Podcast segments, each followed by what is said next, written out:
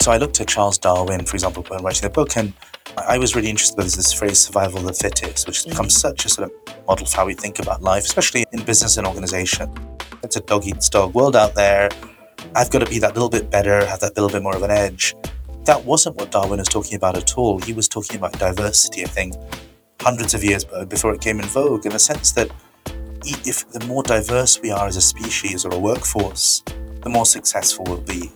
So I would encourage everyone to think about um, what's really authentic to them. Start from within. How can they carve a niche for themselves that really is distinctive, that stands out? Welcome to Freedom Matters, where we explore the intersection of technology, productivity, and digital well-being. I'm your host, Georgie Powell, and each episode we'll be talking to experts in productivity and digital wellness. We'll be sharing their experiences on how to take back control of technology. We hope you leave feeling inspired, so let's get to it. This week, we welcome Sharath Jeevan, OBE, one of the world's leading experts on intrinsic motivation. He's the executive chairman of Intrinsic Labs and author of the groundbreaking smart thinking book, Intrinsic. In this episode, we discuss why we are experiencing a crisis of motivation, where external motivators like money and status fall down, the value of intrinsic motivators such as autonomy, mastery, and purpose, and how we all have the opportunity to reset the direction of our lives for the better. Sharath, welcome to the Freedom Matters podcast. Thank you so much for joining us today. Thanks so much, Georgie, as well. It was a real pleasure to be on uh, with you today. Fantastic. Well, you're obviously an expert in motivation. And so we wanted to ask you, why do you think understanding motivation is so crucial to how we all live our lives? It's really because we've been through such a difficult period. And I think if you think of any sort of existential crisis where we've been really facing issues of life and death, you know, for ourselves, our loved ones, it's made so many of us, I think, get off the treadmill, have a bit more time, honestly, with people we care about more, and have a chance to reflect and think about what really matters in our lives. And mm-hmm.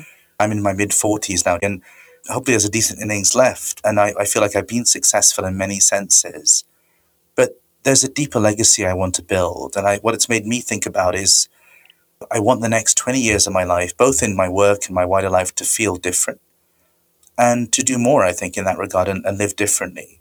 So I think that what the pandemic has done has really made us feel that sense of need to be more authentic and live better. And that, that really comes back to this question of motivation at the core. I'm really interested in that. So, on a personal level, what have you recognised was lacking in your old life that you want to reset now? So I think the first thing I'd say is I was very, very busy. I was leading an organization in education. It reached about 35,000 schools at that point mm-hmm. when the pandemic struck. And I remember days where I could barely go to the bathroom because I was just back to back with meetings and management calls. But, mm-hmm. you know, the question of was I really doing what I believe every leader should do, which is take an organization to a place it wouldn't have got to otherwise? Was I really nurturing people? I was interested. Having realised that he wasn't living the life he wanted, how did Sharath then reset? Yeah, so I think I'm a big believer in everyone having what I call a personal mission statement. It's about 15 words, but I think the point of that is to really think about what really matters to you in this stage of life. With the personal mission statement, who you know, who do I really want to be in this chapter of life? It doesn't have to be the same one that you were in a previous chapter do I want to be yet another a, a doer again and building something again directly, or do I want to be helping and serving other leaders and helping them be authentic and successful as well? So I think just taking that time and realizing we have a lot of choice in where we want to go. It's not just a, a fait accompli, but it just takes us some reflective time to think about that and set the sail in a different direction. And how did you make the time to really think it through practically? Yeah, so I think, well, to be honest, one of the, I think the best things of writing a book is that it's the most powerful self development journey you can go on. So, mm. because I was writing about these topics, and I think I've talked to about 100 people in the course of writing the book, it makes you, of course, think quite deeply and reflect quite deeply about yourself. Yeah. Yeah. So I'm not suggesting everyone needs to write a book. That was quite a painful process at times, I've got to say, but a worthwhile one, of course. But I think more that that process of of interrogation, and my big belief in this is that if you can do it with the service of others. So for me, I was writing it for other people, obviously. I had to distill my thoughts. So maybe if you're running a company, an organization, a team, whatever it might be, just think about what things would you want to pass on to the next generation? what have I learned? What really is my perspective now?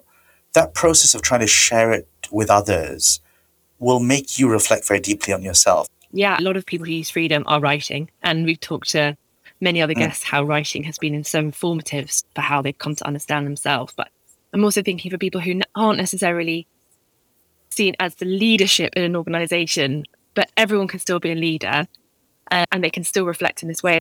Yeah, and I think what I thought about quite deeply when I wrote the book was the different styles of nurturing people, of developing talent really at the core. And I found that all three dominant styles had some gaps in them. So let me mm. build on that. So if you look at the old school way of managing, which is basically telling people what to do, that's existed for thousands of years. That has been our predominant management style, let's be honest, stuff, right up to, yeah, perhaps even just before the pandemic, I'd argue. And we, we had all this kind of paraphernalia of incentives and bonuses and schemes to, to, to align with that kind of way of doing things. We know that really doesn't work anymore. And I think what I'm seeing that I work with large companies like L'Oreal and Shopify and so on, and, and governments all over the world. Employees now, they, they really want a sense of being treated as a real person. Yeah. They've got their own motivators, they've got their own sense of direction, their own sense of a mission statement. How can the leader bring out the best in them? in order to fulfill the organization's purpose, of course. But the idea of work being like a marriage now, where both sides have got to feel fulfilled, that means that old school management style, that's gone, right? So let's take that off the table. The second area that you, you mentioned was mentoring. And the traditional definition of mentoring is where someone who's been there, done that, comes and imparts their wisdom. And there's, it doesn't have to be this way, but there has been a temptation to copy paste. I, I was in that position. I did this. Mm-hmm. The challenge is that we're in a world where work is very wicked now, where it's impossible to extrapolate your experience to someone else's. Every dynamic is a little bit different. Yeah. And even if it is very similar, there's a lot of resistance if you try and just impose what you did on someone else. That mentoring model in the traditional sense, I don't think works very well either.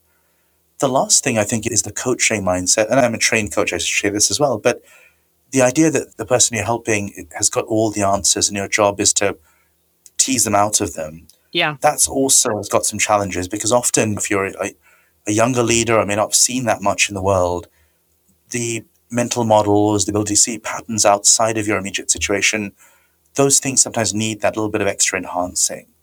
So I talked in the book about this idea of nurturing, which I think is a, a sort of in between ground between managing, mentoring, and coaching Mm-hmm. It's really seeing your role as helping the other person get to a place they wouldn't have got to otherwise. It's about seeing your role as helping them become the best versions of themselves they can be, not the version you think they should be. Mm. Mm. And it's about really asking the right questions at the right time, knowing when to ask what, providing a space for them to think about their journey and their development and fundamentally helping them stay connected with the activity at hand and deeply enjoying it and staying motivated by it also. Yeah. Talking about motivation, let's come more back to that. And you basically talk about how you believe we are in a crisis of motivation. Can you explain a bit more the context for why you think motivation is currently in crisis? 85% of us are either demotivated or actively demotivated at work, according to Gallup. And that status stayed remarkably stable. There was a little bit of a, a bizarrely, a little bit of a, a, flip positively in the pandemic in the early point when working from home felt a bit novel and so on as well, but it's dived right back to where we were before. And I think what that has done is that crisis in motivation and work has a massive spillover effect on our wider lives, as I talked about in the book. I, I spend a lot of time in cricket pitches waiting for my son to finish practices.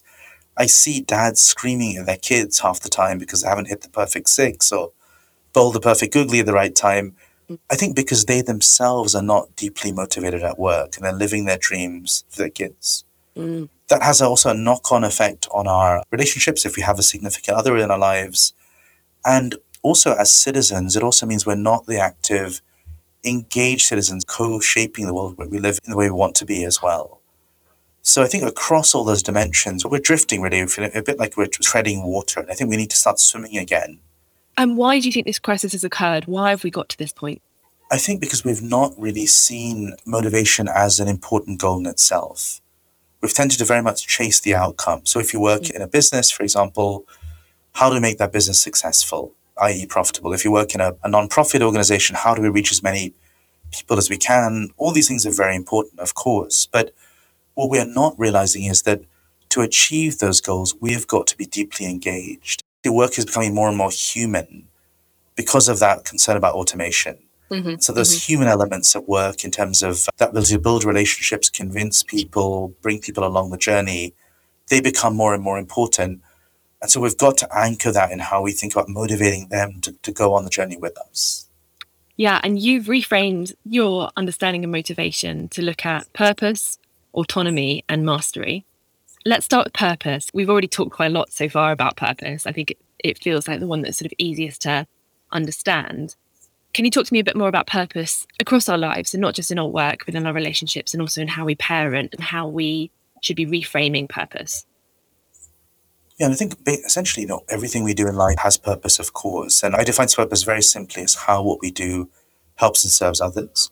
So I would argue that every job has purpose. I was writing the book and I talked about this in the book, a story where I was at a bar watching our bartender spend 45 minutes with a couple at the bar and I asked them why were they spending so long. And they said, look, I can see a divorced dad and his teenage daughter in front of me.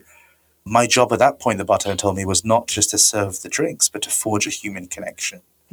I had to make the dad look cool in front of his daughter so she would want to spend more time with him. So I think every job has purpose in that sense. But we've sliced and diced organizations in such a way that it's hard to bring that out sometimes. Yeah. But let's talk about relationships as another example where our sense of purpose in relationships has really moved over the years. It started off by really survival mode. and we were there to make sure we had common shelter and food and those basic needs at the very core about hundreds of years ago. It's gone into companionship and now moving more and more into this area of self actualization where we want our romantic partner to be help us be the best versions of ourselves we can be. It's almost become a self development mm. perspective in our relationships. And what I was talking about in the book is that's great, but it, we also need to be a little bit realistic about that. Not no single person can play all those roles. Yeah. How can really our significant other, the purpose of that relationship being about helping us feel emotionally safe and able to explore and feel like we have a, a rock of stability in our lives that we can still feel ingrained by and stabilized by as well. Mm-hmm. So I think every part of our of our lives, whether as citizens or parents or in work, or relationships, it has a core sense of helping and serving others. It's being clear about that and focusing on what really matters in terms of that purpose. And not getting diverted by some of the motivators that we've got used to to chasing. Exactly. So if you look at let's take two examples, let's look at work. It's so tempting to chase the career ladder, chase short-term promotions, right? And there's always a, a carrot in front of us saying if you go for this role, you get a 10% pay increase. That promotion may have nothing to do with your own sense of a personal mission and maybe a complete distraction. But it's easy to get seduced by the organizational wiring in that regard. Let's look at the, our personal lives. I looked at online dating in the book, and it's so easy to keep on that treadmill of meeting more and more people with the view there's that perfect person out there and we're going to find them. And so, really, modern life has almost conspired against our motivation by creating so many distractions that the idea of focusing on our core purpose and reminding ourselves why we're doing what we're doing, it's really important so we can stay motivated from within. If we're more intrinsically motivated at work, is there a risk to work life balance? And will our home life suffer as a consequence? So, what I found when writing the book was actually there was a positive spillover rather than a negative spillover. So, if we are happy and motivated at work, we're much more likely to be happier with ourselves. We're much less likely to ask our child to become the perfect person because we feel inadequate as well in that regard.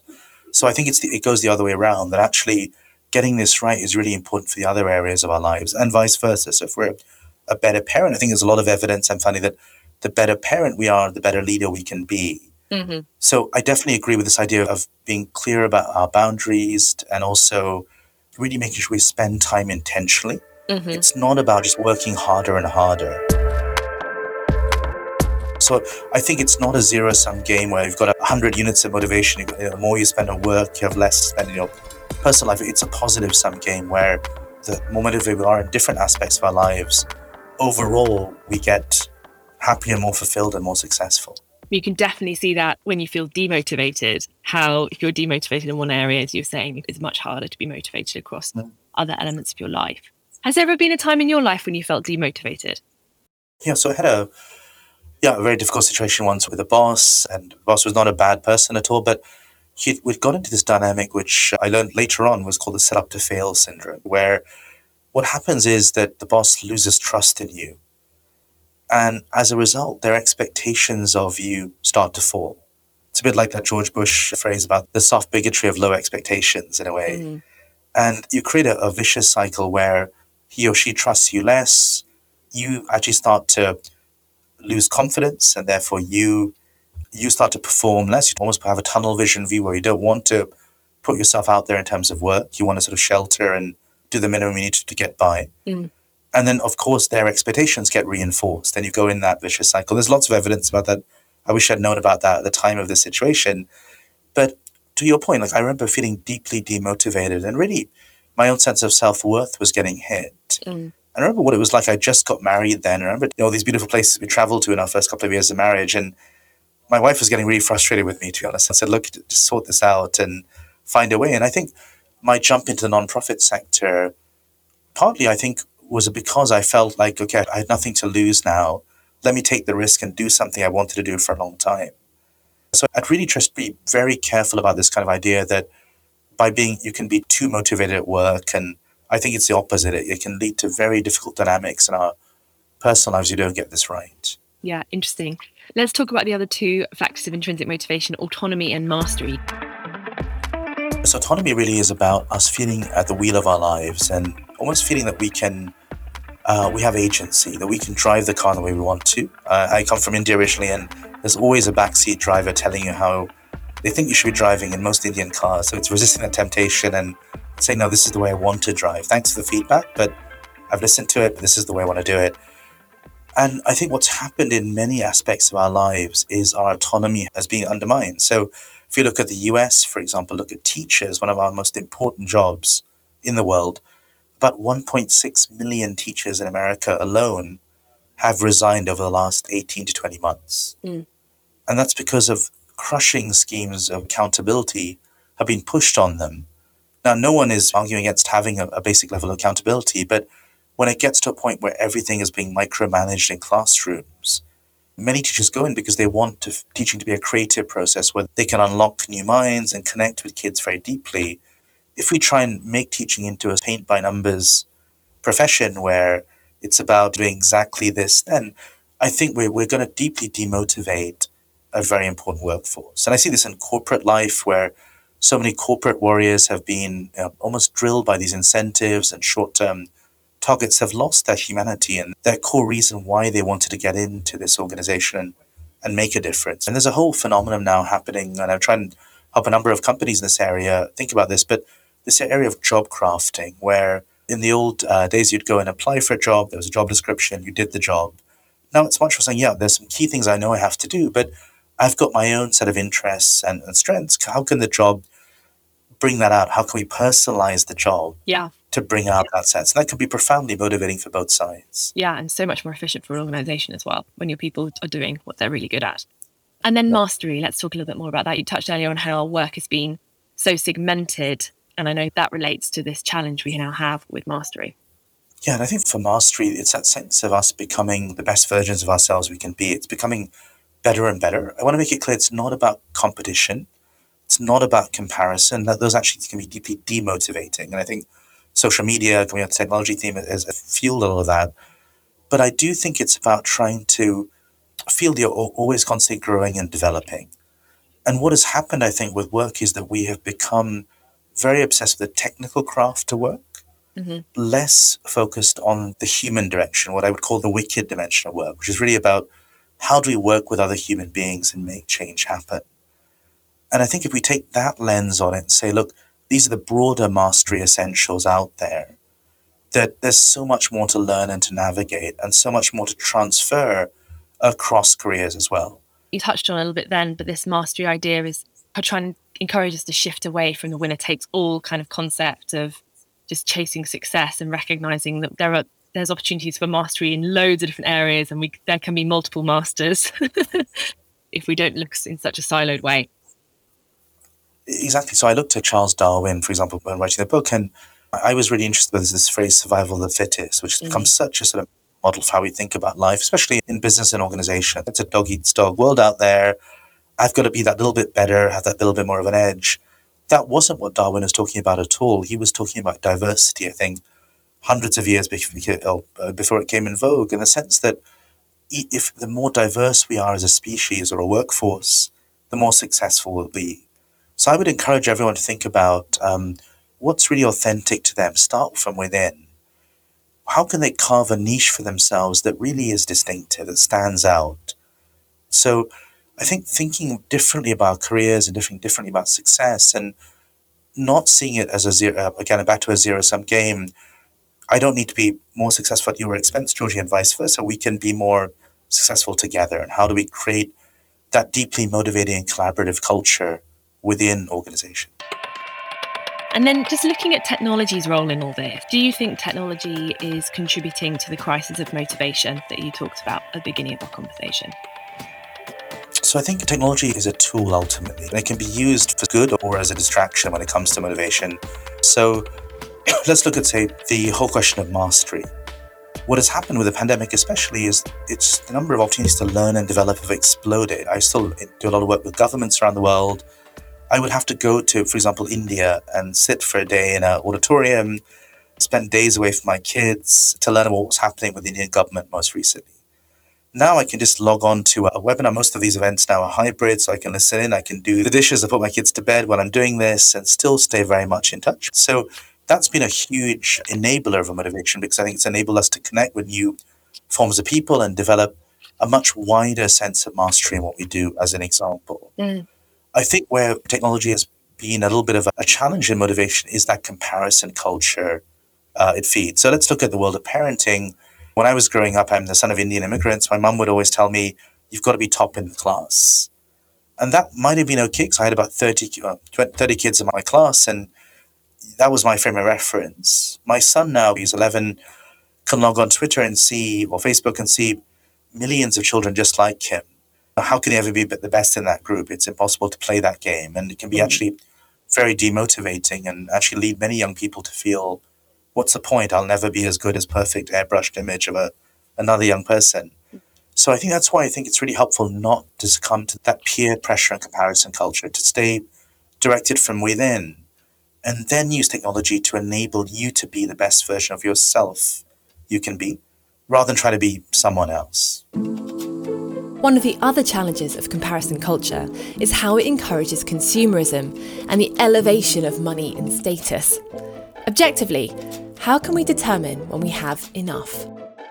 Yeah, it's a great question. So I think I talked in the book, for example, about Harvard Business School graduates and always some of the brightest people in the world to go off. And it's it's really terrifying. Many of them surveys show are not that happy and fulfilled many years afterwards, despite having the chance to have this incredible education. And the reason is that basically they many of them chase those extrinsic or external validators after they graduate. They join a firm because it is well paid, as you said, it's got the fancy title, it's conventionally seen as the most respected place to end up. And what happens though, as their incomes grow, they grow very quickly, their lifestyles grow absolutely with that. And mm. their families also get accustomed to that lifestyle. So it's almost like some golden handcuffs where you can't get out of that treadmill anymore mm. because of that dynamic. And what I would say then, again, is to not think about money as a reward in itself, but think about what do you really want to do? What mission do you have in life? What is your purpose? And think about money as it's the thing that will enable that to happen you want to have enough of it to be able to do that comfortably without any ideally much too much stress financially not to think about money as the reward for what you do. And so one exercise I always ask people I work with leaders I work with how much money do you need to live comfortably? There's no judgment that we all have different numbers whatever that is but okay be honest with yourself. Just say is that really what I need? Am I being am I underestimating overestimating whatever? Is that what my husband wife uh, kids think as well? Are you aligned on that? If that is, then try to get that level and live comfortably with that, but then use that freedom you have to really do what you want to do. Mm. So it's almost putting the sort of the horse and the cart the other way around when we think about it and think about money really as a, it's just an enabler. It's something we need to satisfy and get the level we need. But that allows us the freedom to do what we generally want to do. Yeah. I think when we break that down and we think about money as success, that's when problems start to happen, I think. I think that's and that's a really important mindset shift, and I can see how valuable that is. Instead of always striving for more, saying, "Well, this is what we've, this is how much we're going to make." That's just what that's Yeah. what it is, and because we want to do the work that we love, and we want to be um, motivated in other ways in our lives, and so therefore some things have just got to go, and they're actually not that we don't need them. We maybe have become accustomed to them, but actually we don't need them. So let's just start cutting some things out. Definitely. I think one of the biggest illusions we have, or sort of excuses we have to perpetuate what we do if we're not motivated, is to think that our kids need it.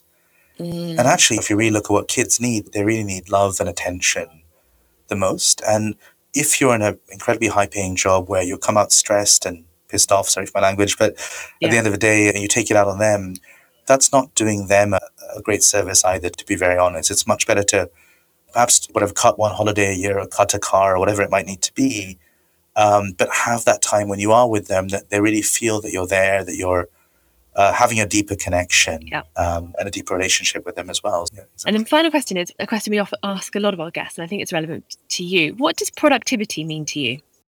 So I'm highly productive, and I saw you. You had Oliver Burkeman on before, Julie. I'm a huge fan of his work, and I think listening to him and also just thinking about my own journey, that idea that we can't just keep doing more and more with the same amount of time.